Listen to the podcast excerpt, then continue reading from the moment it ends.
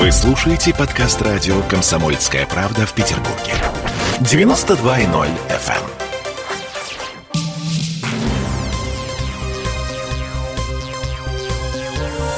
Темы дня.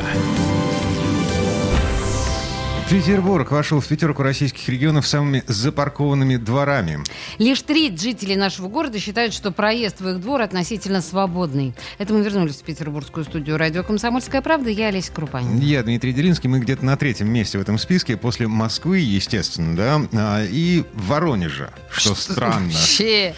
И там еще в топ-пятерке Самара, Татарстан и Приморский край. Э, статистика на самом деле немного лукавая. Хитрость в чем? С 1 января в нашей стране вступили в силу новые правила, по которым проезды во дворы должны быть открытыми и свободными для пожарной техники. Э, вот сейчас, в начале, ну, в смысле, в середине весны, эм, портал Дром.ру провел опрос среди жителей российских регионов э, по поводу того, как эти правила выполняются на практике. Ничего получилось. Половина автомобилистов в нашем городе считает, что спецтехника не сможет проехать, а точнее нет, половина сможет, проехать, сможет но с трудом. Угу. 17% уверены в том, что не сможет, вообще без шансов, и 34% считают, что проезд в их двор относительно свободен. Ох, на самом деле это, конечно, очень непростой вопрос с, со свободным проездом во дворы. Сейчас поймем, наверное, почему. У нас на связи журналист, редактор интернет-издания «Канонер» Дмитрий Ратников. Дима, здравствуйте. Здравствуйте. А, ну, вообще, знаете, у меня вопрос э, ребром. А двор – это вообще место для машин? А, ну, я думаю, что скорее да. Ну, то есть надо его действительно делить на определенные зоны. Есть э, зеленая зона, есть детская площадка и спортивная, есть место для парковки. Вот. И э, в общем, этот момент э, как раз предстоит решать э, архитекторам, э, ландшафтным дизайнерам, которые занимаются функциональным насыщением дворовой территории. Дмитрий, я почему, собственно говоря, спрашиваю? Тут есть два аспекта. Да? С одной стороны, продвинутые девелоперы и застройщики полагают, что вообще в современном дворе не должно стоять машин, потому что это не экологично и мешает жителям, и воняет в окна, ну и вот это вот все. Шум и так далее. Дворы не для машин. Должны быть подземные стоянки. Но с другой стороны, если мы говорим о центре города, о, предположим, э, колодцах, то э, то зонирование, о котором вы говорите, оно выглядит, ну... А... А, есть предложение снести все к чертовой матери и, и пос, построить заново. Э, Ж, сказал что... нам житель Мурина. А, минуточку, а до этого житель Москвы. Да, хорошо, Дмитрий. А, смотрите, есть такие цифры. В Петербурге по статистике на 10 жителей приходится 5 машин. А в той же Москве три машины на тех же десятерых. То есть мы обгоняем даже Москву по уровню автомобилизации. Куда все это девать? Под землю закапывать? Да. Ну вот э, здесь действительно, мне кажется, надо разделить э, новые дома и старые. Вот если взять новые, то, на мой взгляд, э, должна существовать определенная норма требующее, чтобы застройщик обеспечивал примерно по одному месту для машин на одну квартиру. Причем это место должно быть бесплатным, а, поскольку если э, он э, как сейчас, дает возможность сделать эти места платные, то паркинги стоят пустые, э, машины паркуются на окрестных газонах, и вот если их выгоняют за пределы двора, ну, например, там взять улицу Крыленко, там построен э, на берегу Невы угу. довольно громадный муравейник, то в итоге все э, машины паркуются в чуть ли не в три ряда на улице Крыленко, в том числе на соседнем газоне. Этот газон уже э, отдали под э, более дешевую коммерческую парковку, ну и так далее. То есть э, вот это вот э, некая, э, некий пиар-ход по созданию внутреннего благоустройства с э, дворов свободных от машин превращается в огромную проблему для э, других жителей города. В частности, если в три ряда машины стоят, то не, там пробка по постоянно. Ну вот, вот. вот то, то, о чем говорит Дмитрий, абсолютно, конечно, далеко от цивилизации. Да, извините, я вас перебила. Который да, из Дмитриев, вот, минуточку. Что? А, да, да, да. Продолжайте. Э, да. Вот. Что касается старых дворов, то действительно с этим э, гораздо сложнее.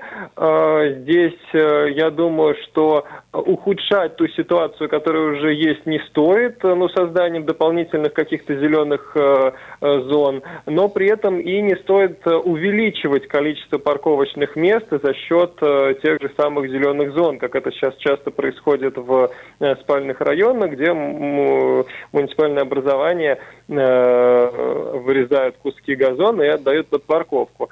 Вот.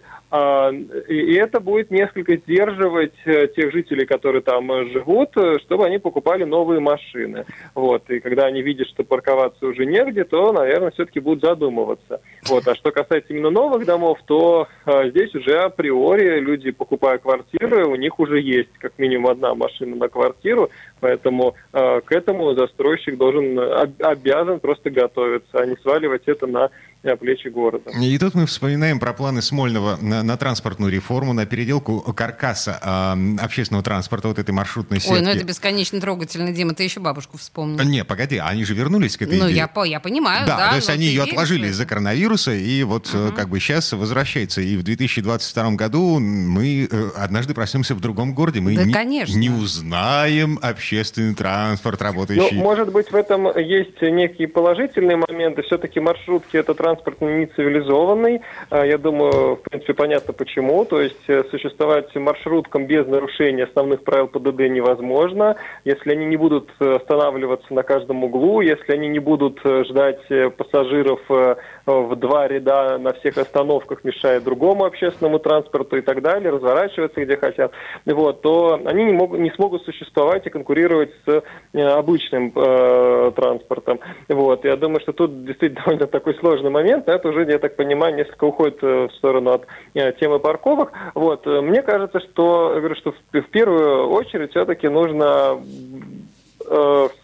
все свалить на плечи застройщиков, чтобы как минимум а, в Мурави... Кстати говоря, это повлечет уменьшение высотности и плотности тех самых кварталов муравейников. Если а, по одному парковочному месту будет на одну квартиру, то, соответственно, застройщикам а, предстоит решить, либо они уменьшают э, высоту, либо уменьшают плотность. То есть для Отлично. тех людей, которые там Отлично. поселятся, это в любом случае как, будет благо. Как это повлияет на, на стоимость жилья вот в, в, в такие... Послушай, это вообще повлияет на самом деле... Ой, это прекрасное предложение. Я передам его э, всем, всем застройщикам, которые будут в ближайшее время у меня в эфире, потому что я обожаю вот такое. Дмитрий, вы совершенно правы. Вот я подписываюсь на 100%, но я воображаю реакцию всех этих замечательных людей. А, но а, как это? Э, нам шашечки или или Или что? ехать, да, да. Я напомню, на всякий я случай... Я думаю, что эти замечательные застройщики, они э, сначала скажут, ну как же вы нас все вот пытаетесь все э, в рамки какие-то tik ущемить, да, но на самом деле они играют по любым правилам. В свое время в центре города они совершенно спокойно сносили кучу разных домов, когда им сказали, что нет, нельзя сносить старые дома, он говорит, ну как же, мы же город весь вот будет э, в заброшенных домах и так далее, ничего подобного. Закон начал действовать они примерно сказали, с 2014 а, ну года. Ладно. Угу. И а сказали, да, а, ну ладно, тогда вот действительно будем капитальным ремонтом заниматься, не будем сносить. Ну вот и тут Прекрасный такая пример. ерунда будет. Прекрасный. 800 тысяч рублей э, в массовом сегменте э, стоит одно парковочное место. Ну, правда. А, ну, ну, и... А квартира стоит 3,5 миллиона. Вот и можно и сравнить. Будут ли покупать э, владельцы таких квартир еще и парковочное место за 800 тысяч? А, короче говоря, благосостояние а, жителей Петербурга сейчас становится проблемой. Правда? Да. Видимо, да. Э, ну что, да, спасибо, Дмитрий. Э, у нас был на связи журналист, редактор интернет-издания «Канонер» Дмитрий Ратников. Окей, еще услышимся. А, да, хорошего вечера. Доброго. Да. А мы вернемся, да, прямо сейчас объем еще одну музыкальную паузу. Вернемся в эту студию через пару минут э, для того, чтобы уже наконец поговорить о голых девках в ботаническом Ох, наконец-то уже. Да, да, да, да. Темы дня.